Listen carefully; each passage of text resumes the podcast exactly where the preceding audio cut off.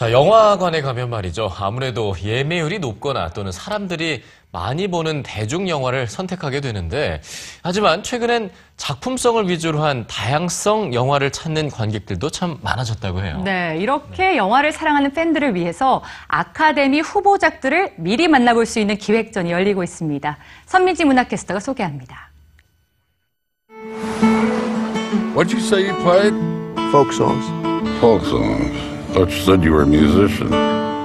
Well, fair. 가진 거라곤 고양이 한 마리와 기타 하나.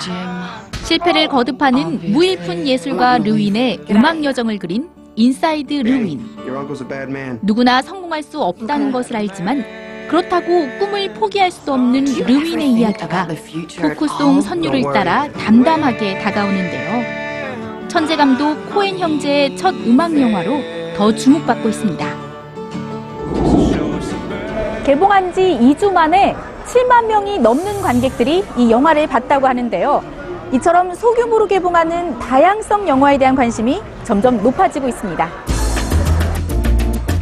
지난 13일 개막한 무비콜라주 아카데미 기획전은 다양성 영화를 찾는 관객들에게는 희소식인데요. 오는 3월 2일 열리는 제86회 아카데미 시상식 후보작 중 엄선된 13편이 전국 무비콜라주 전용관을 통해 관객들을 미리 찾습니다.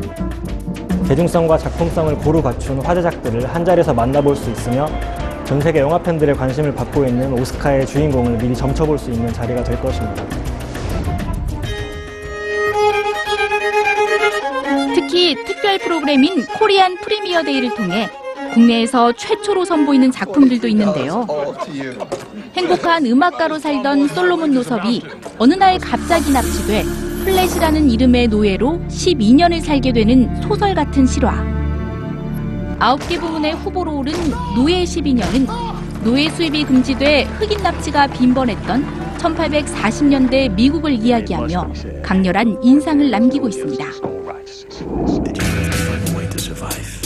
작품상, 감독상, 나무주연상 등 무려 10개 부문 후보로 오른 허슬은 범죄 수상작전에 투입된 사기꾼 커플과 그들을 끌어들인 FBI 요원의 사기 수작을 그린 영화로 역시 관객들의 흥미를 한층 끌어올리고 있는데요.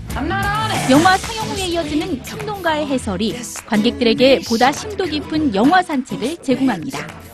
장르 영화들과는 다른 어, 또 새로운 시선을 보여준다는 점에서 다양성 측면에서는 예술 영화들 이런 기획전들이 늘어나는 것이 긍정적인 효과를 가져올 것이라고 생각합니다.